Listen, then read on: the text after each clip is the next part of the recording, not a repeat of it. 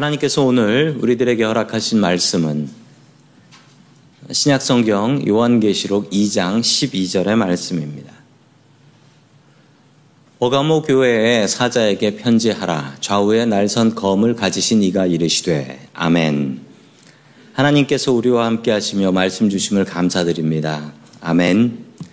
오늘은 일곱 교회 이야기 중에서 세 번째 교회인 버가모 교회에 주시는 말씀입니다.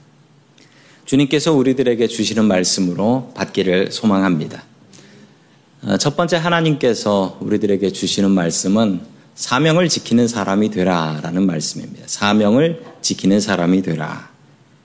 우리 요한계시록 2장 12절의 말씀 같이 읽도록 합니다. 시작.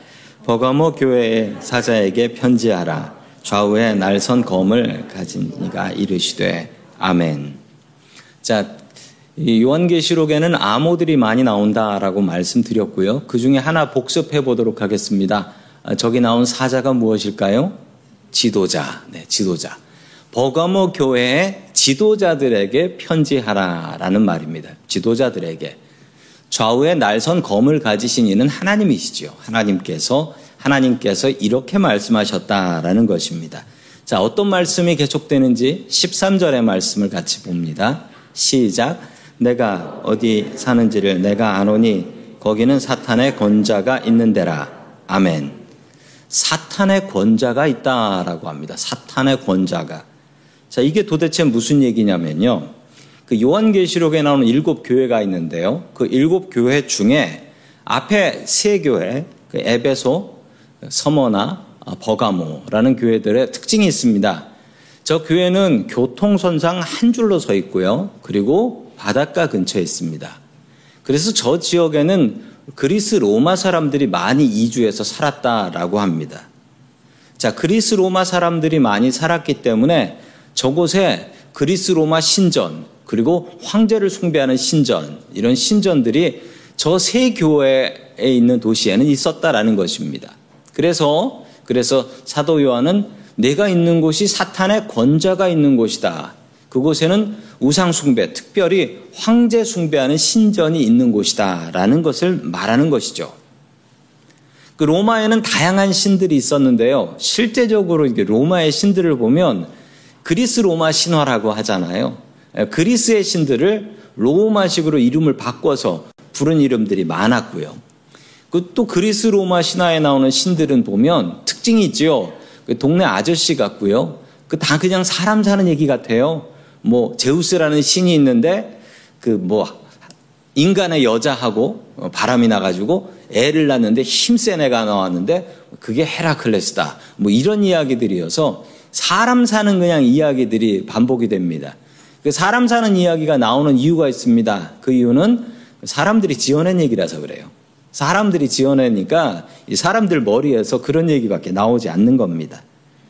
거기다가 강력한 신 하나를 넣었는데 그 신은 바로 황제라는 신이었습니다. 황제라는 신을 그 여러 다신교, 여러 신 중에 황제라는 신이 있는데 그 신이 가장 강하다라고 이야기했습니다.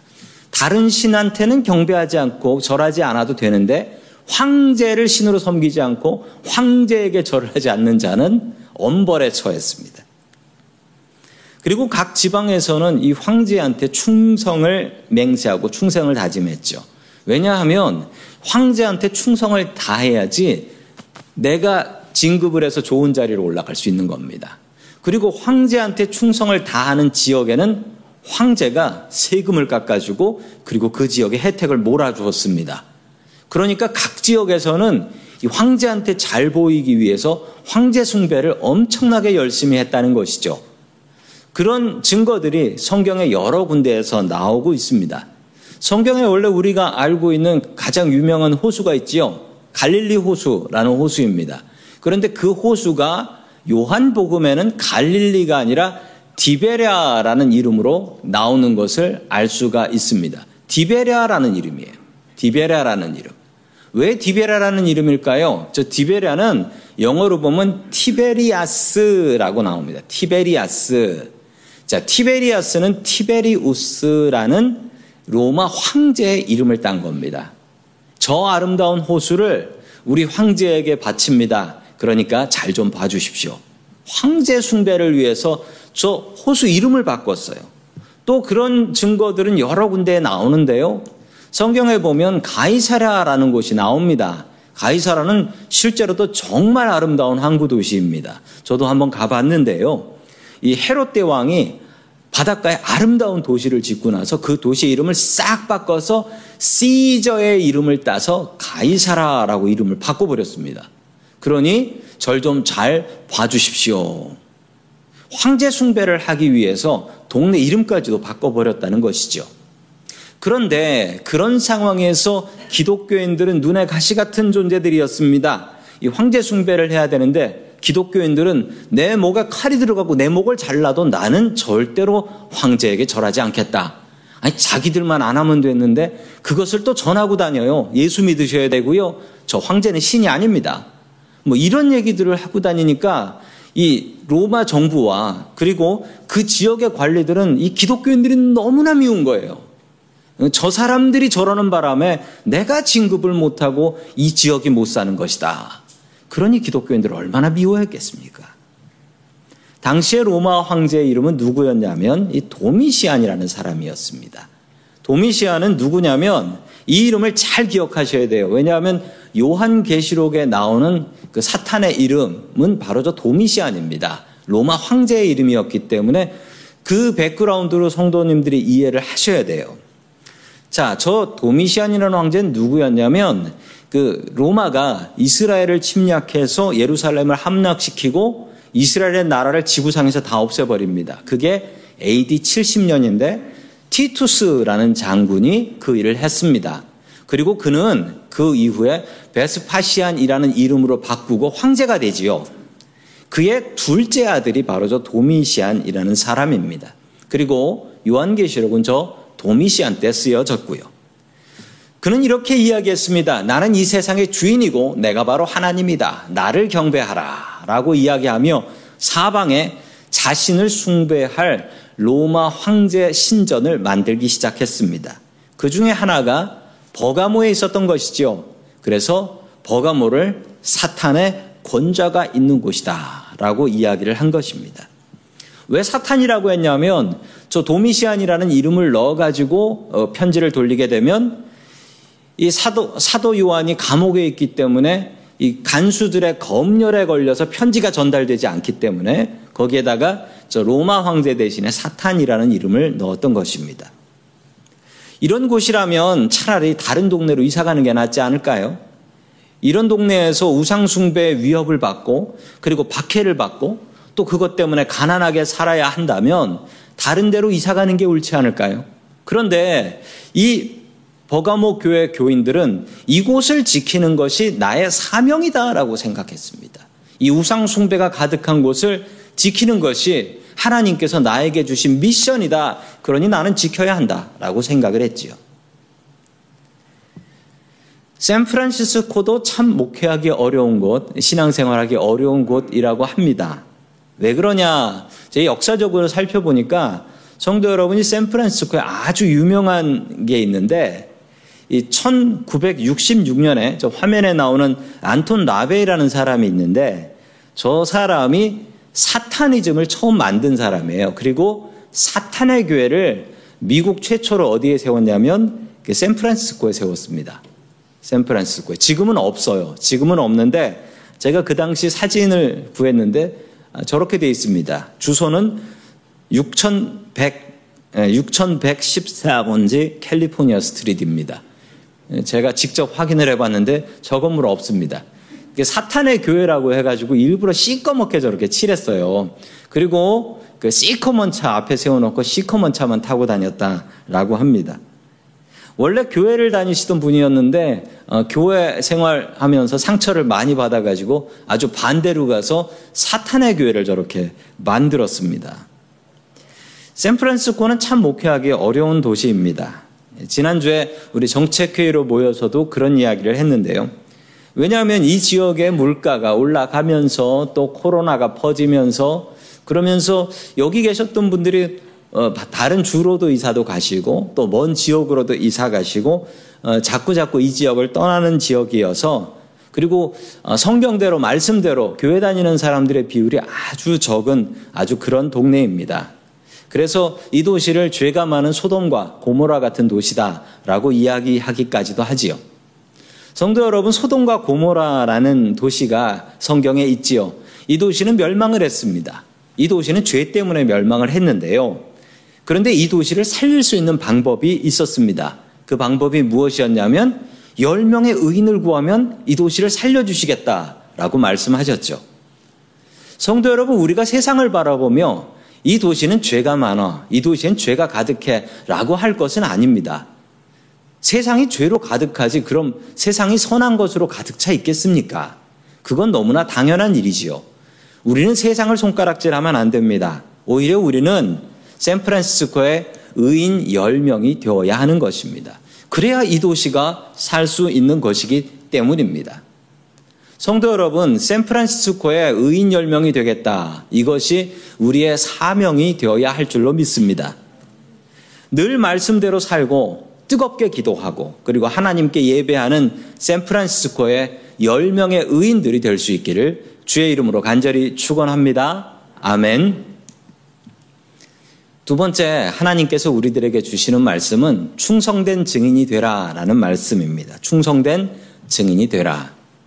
제가 전에 섬겼던 교회, 제가 부교육자로 섬겼던 교회가 있는데 그 교회에 장로님 한 분이 계십니다. 장로님 한 분 성함이 주광조라는 장로님이시고 그 이북 출신이세요.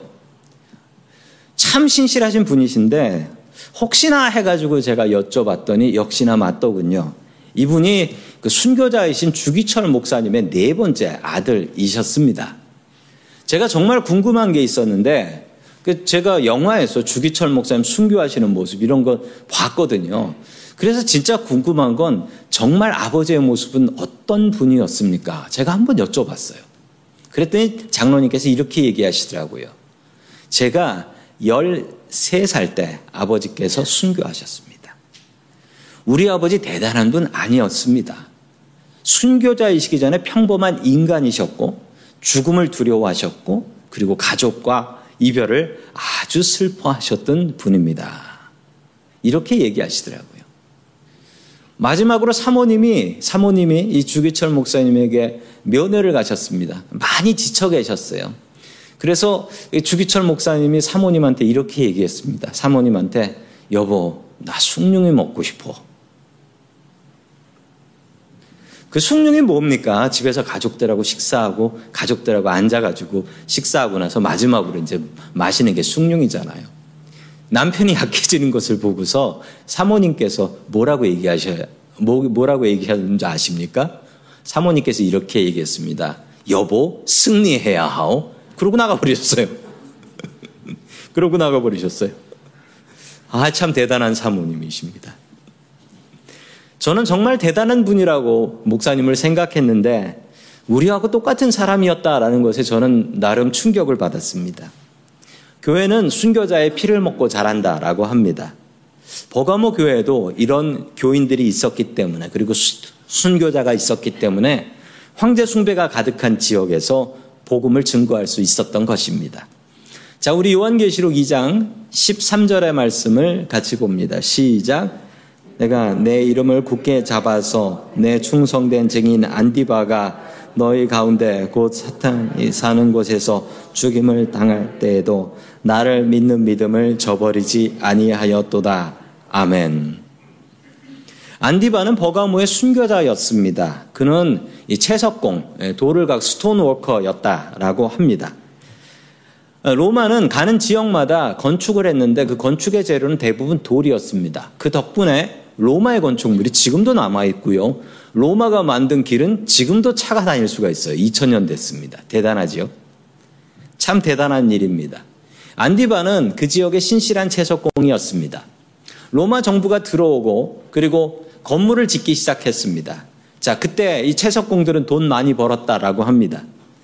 로마 정부가 공사를 하면서 가장 솜씨 좋은 채석공 하나를 찾았고 그가 바로 안디바였습니다. 그는 무엇 하나 허투루 하는 일이 없었던 사람이지요. 로마는 안디바에게 어떤 명령을 내렸냐면 우상, 신상을 만들어라. 우상의 모, 양을 만들어라. 라고 명령을 했습니다. 그러자 안디바는 나는 기독교인입니다. 그래서 집은 지어드릴 수 있고 길도 놔드릴 수 있지만 우상의 신상은 제가 아무리 돈을 많이 주셔도 할 수가 없습니다. 라고 거절을 했습니다. 몇 번을 명령을 했는데 거절을 하자 로마인들은 화가 났고 이 로마 정부는 안디바를 붙잡아 갖고 안디바를 죽였는데 어떻게 죽였냐면 산채로 뜨거운 철판 위에서 구워 죽였고 그 모습을 그 교회 교인들이 옆에서 보게 했다라고 합니다. 교인들은 그를 위해서 기도했고 그의 믿음을 본받아 이 버거머라는 교회를 지켜 나아가고 있었다라는 것이지요. 참 사람들이 잔인하지요. 어떻게 그런 일을 할 수 있을까요? 로마 시대에 구경거리가 있었는데 그 구경거리는요, 사람을 잡아서 산채로 태워 죽이는 것. 그리고 검투사 글래디에이러끼리 서로 칼싸움 하면서 서로 죽이게 하는 것.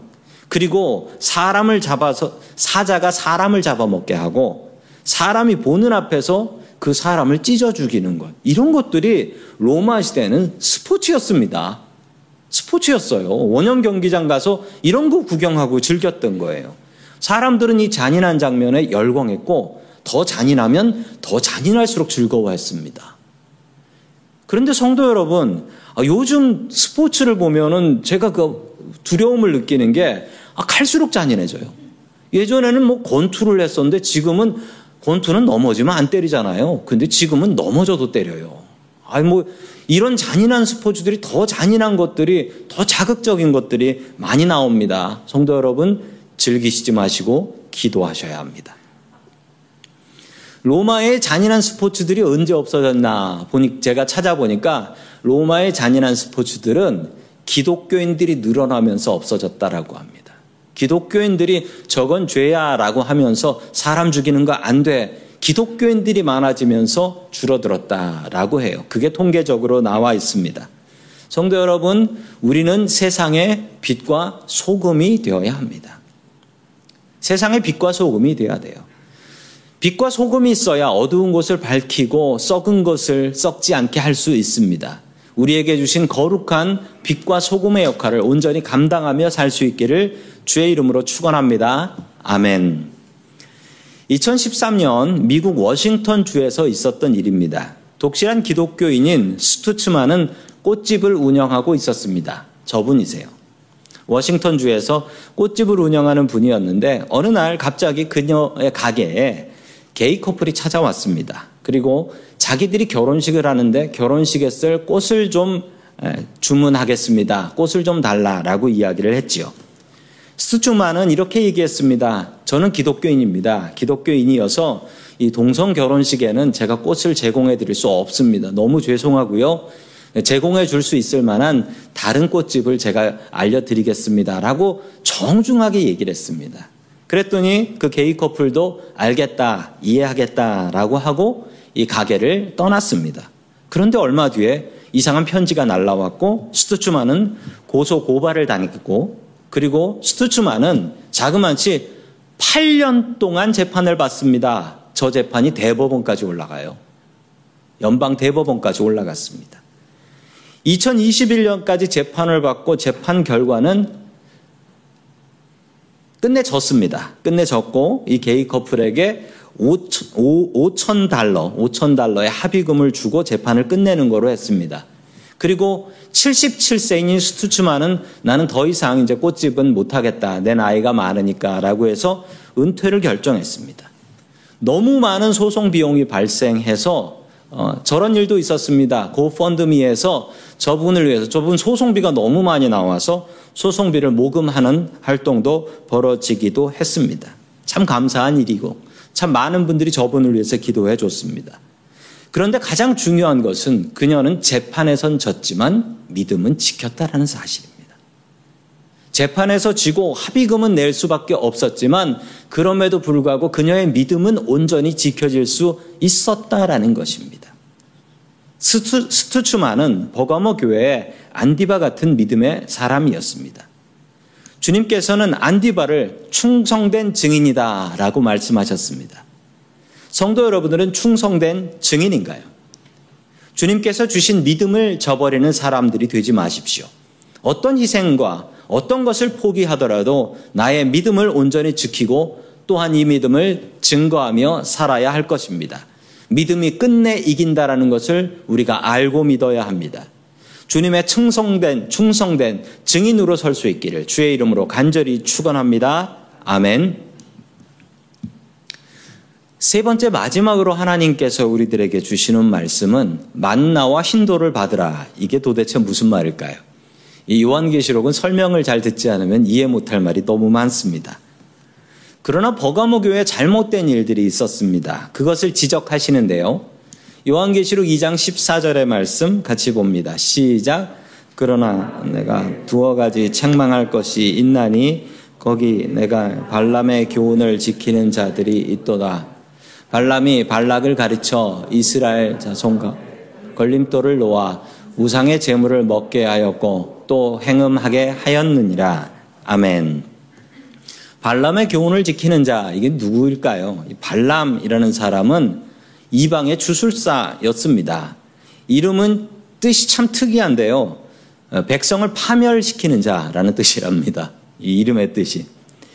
어, 때는 히브리 백성들이 이 이집트에서 나와서 출애굽하고 있었을 때, 가나안 땅으로 가고 있었을 때였습니다. 가나안 땅으로. 이스라엘을 두려워했던 모압 왕이 모압 왕 발락이 이름도 비슷해요. 헷갈리시면 안 돼요. 발락이 발람한테 가서 이스라엘을 저주해 달라고 하지요. 발람은 이방의 이방의 예언자였지만 하나님을 잘 아는 사람이었습니다. 그래서 하나님을 하나님의 백성들을 저주하는 것을 꺼리끼죠. 발람은 발락의 부탁을 거절했지만 발락이 돈을 많이 주니까 그런 마음을 바꿨습니다. 그리고 이스라엘을 저주하기로 하지요. 그러나 끝내 저주하지 못합니다. 발람은 안디바와 정확히 반대가 되는 사람이었습니다. 안디바는 아무리 돈을 많이 준다고 해도 심지어 죽인다고 해도 예수님을 부인하지 않겠다는 사람이었고 예, 발람은 돈만 주면 뭐든지 하겠다라고 하는 돈에 미친 사람이었던 것입니다. 자, 계속해서 15절의 말씀을 같이 봅니다. 시작. 이와 같이 내게도 니골라 당의 교훈을 지키는 자들이 있도다. 아멘. 니골라 당의 교훈을 지키는 사람들이 있었다라고 합니다. 그 니골라 당은 지난 시간에도 아, 알고 한번 이야기가 나왔었죠. 초대교회의 일곱 집사 중에 하나였는데 타락해서 잘못된 믿음으로 교회에 무리를 끼쳤던 사람이다. 이가 그 사람이 주장했던 것은 무엇이냐면 하나님의 능력이 너무나 크셔서 우리는 선하게 살고 착하게 사는 게 아무 의미가 없다는 거예요. 아무렇게나 살아도 예수만 믿으면 우리는 모든 죄에서부터 용서받고 구원받는다. 라는 이야기를 해서 정말 엉망진창으로 살았던 도덕 없었던 그런 사람들입니다. 성도 여러분, 이런 사람들이 예수 믿으면서도 이런 사람들이 있습니다. 성도 여러분, 그러나 이것은 잘못된 가르침입니다. 이걸 분명히 아셔야 됩니다. 요즘 유행하는 드라마인데 더 글로리라는 드라마가 있습니다. 그 드라마에 보면 학창 시절에 엄청난 괴롭힘을 당했던 사람이 주인공이 있고요. 그를 괴롭혔던 가해자들이 있는데 그 가해자들한테 복수하는 내용입니다. 피해자가 가해자한테 찾아갔습니다. 그런데 그때 했던 말이 예, 이런 말이에요. 난 너에게 한 짓 다 회개하고 구원받았어. 이것에 더욱더 분노합니다. 이게 참 니골라당 같은 사람인데요. 피해자가 용서하지 않았는데 하나님의 크신 능력으로 다 용서받았다라는 겁니다. 그러면 피해 당한 사람의 마음은 어떨까요? 성경은 그렇게 가르치지 않습니다. 성경은 피해를 준 사람한테 가서 용서받는 것이 성경의 원칙으로 나옵니다. 우리가 주님 앞에 기도하면 주님께서는 가서 용서받아라라는 용기를 주신다라는 것입니다. 니골라당 같은 잘못된 믿음에 빠지지 마시기를 주의 이름으로 축원합니다. 아멘. 자, 계속해서 17절의 말씀 같이 봅니다. 시작. 귀 있는 자는 성령이 교회들에게 실은 말씀을 들을지어다. 이기는 그에게는 내가 감추었던 만나를 주고 또 흰돌을 줄 터인데 그 돌 위에 새 이름을 기록한 것이 있나니 받는 자 밖에는 그 이름을 알 사람이 없느니라. 아멘. 이기는 자에게 선물을 주신다라고 하는데 그 선물이 뭐냐? 만나를 주신다라고 합니다. 이 만나는 우리가 잘 알지요. 출애굽할 때 이스라엘 백성들이 먹을 게 떨어졌을 때 하늘의 만나로 먹여 주셨습니다. 이 버가모 교회 교인들은 경제적으로 상당히 어려웠습니다. 왜냐하면 예수를 믿는다라고 하면 그들은 시장에 가서 물건을 살 수 없었고 내가 만든 물건을 시장에 나가서도 팔 수가 없었으니 그 경제적인 어려움이 얼마나 컸겠습니까? 이스라엘 백성들이 만나를 먹을 때 이야기입니다. 이스라엘 백성들이 만나를 먹을 때 그 만나를 아침 일찍 하루치밖에 못 가져왔어요. 아침 일찍 나가서 주워 와서 그리고 그것을 가지고 과자를 만들고 빵을 만들어서 먹었습니다. 그러면서 그들은 이렇게 생각했지요. 아침 일찍 나가서 만나를 주워오는 게 쉬운 줄 아나. 그리고 그것을 가지고 과자와 빵을 만드는 것이 쉬운 일인 줄 아나 라고 생각했던 것입니다. 성도 여러분, 그런데 다시 한번 생각해 보시면 하늘에서 만나가 내리지 않는다면 나가서 주는 수고가 무엇이겠습니까? 요리할 재료가 어디 있겠습니까? 우리가 살아가면서 우리가 먹고 마시는 것들이 다 만나와 같습니다. 우리가 열심히 일해서 먹고 산다라고 우리는 착각합니다. 그러나 그것은 모두 하나님의 은혜였습니다. 하나님께서 주시지 않으시면 우리가 수고를 한다고 먹고 살 수 있을까요? 수고를 한다고 어떤 결과가 나올 수 있겠습니까? 하나님께서 주셨으니 우리가 수고할 수 있는 것입니다. 모든 것이 하나님의 은혜임을 알고 인정하며 감사하며 살 수 있기를 주의 이름으로 축원합니다. 아멘. 그리고 두 번째 선물은 만나와 함께 두 번째 선물은 흰 돌을 주신다라고 합니다. 흰 돌이 뭐냐면요. 당시 사회에서 흰 돌은 잔치의 초대장이었다고 합니다. 당시엔 종이에다가 쓸 종이가 귀했기 때문에 종이로 초대장을 보내지 않고 흰 돌을 구해가지고 흰 돌을 주어가지고 거기에다가 초대하는 분의 이름을 적어서 줬대요. 이름을 적어서. 오늘 말씀이 그 이야기입니다. 흰 돌은 초대받은 사람이 받는 것이고 거기에는 그 사람의 이름이 있었다. 성도 여러분, 우리가 천국 갈 때도요, 이 초대장이라는 게 필요한데 이 흰 돌이 무엇이냐면 우리의 믿음입니다. 천국은 믿음으로 들어가는 거예요. 우리에게 믿음이 있어야 천국 잔치에 초대받을 수 있습니다. 우리는 언젠가 죽게 되지요. 언젠가 죽고 나서 죽은 이후에 우리는 천국으로 올라갈 것입니다. 그리고 입구에서 내 이름을 찾아야 됩니다. 흰 돌에 내 이름 써져 있는 거, 그거 찾으셔야 돼요. 그거 못 찾으시면 뒤돌아서서 지옥 가셔야 되는 겁니다. 끝내 남는 것은 믿음밖에 없습니다. 아무것도 없어요. 끝내 우리가 천국 가서 죽고 나서 남는 건 믿음밖에 가져갈 수 있는 게 없습니다. 예수 그리스도를 믿는 믿음이 있으면 우리가 살아가는 동안 하늘의 만나로 우리를 먹여주신다라고 약속하십니다. 또한 예수 그리스도를 믿으면 우리가 천국 갔을 때 천국 입구에서 흰 돌에 내 이름 써져 있는 걸 발견할 수 있게 된다라는 것입니다. 성도 여러분, 우리가 믿음 생활 바르게 잘 하셔서 이 만나와 흰 돌을 받을 수 있기를 주의 이름으로 간절히 축원합니다. 아멘. 다 함께 기도드리겠습니다. 우리의 생사화복을 주관하시는 거룩하신 하나님 아버지, 우리를 미국 땅으로 보내주시고 죄 많은 샌프란시스코로 보내주시니 감사드립니다. 세상에 빛과 소금으로 살라 하신 주님, 우리가 주님께서 주신 귀한 사명을 이 땅에서 지켜 나아갈 수 있게 도와주시옵소서. 주님, 우리가 안디바와 같은 믿음의 증인이 되게 하여 주시옵소서. 죄 많은 이 세상에 주님의 사랑을 증거하는 믿음의 증인 되게 하여 주옵소서. 주님, 우리가 주님의 은혜로 살아갑니다. 내 힘으로 살아가는 인생이 아님을 고백합니다. 하늘의 만나와 매출하기로 먹고 사는 것을 주님 고백합니다. 주님의 은혜를 이 시간 우리들에게 내려 주시옵소서. 주님, 우리가 천국문 앞에 섰을 때 우리 이름에 새겨진 흰 돌을 찾을 수 있는 은혜를 주옵소서. 우리의 구원자 되시는 예수 그리스도의 이름으로 기도드립니다. 아멘.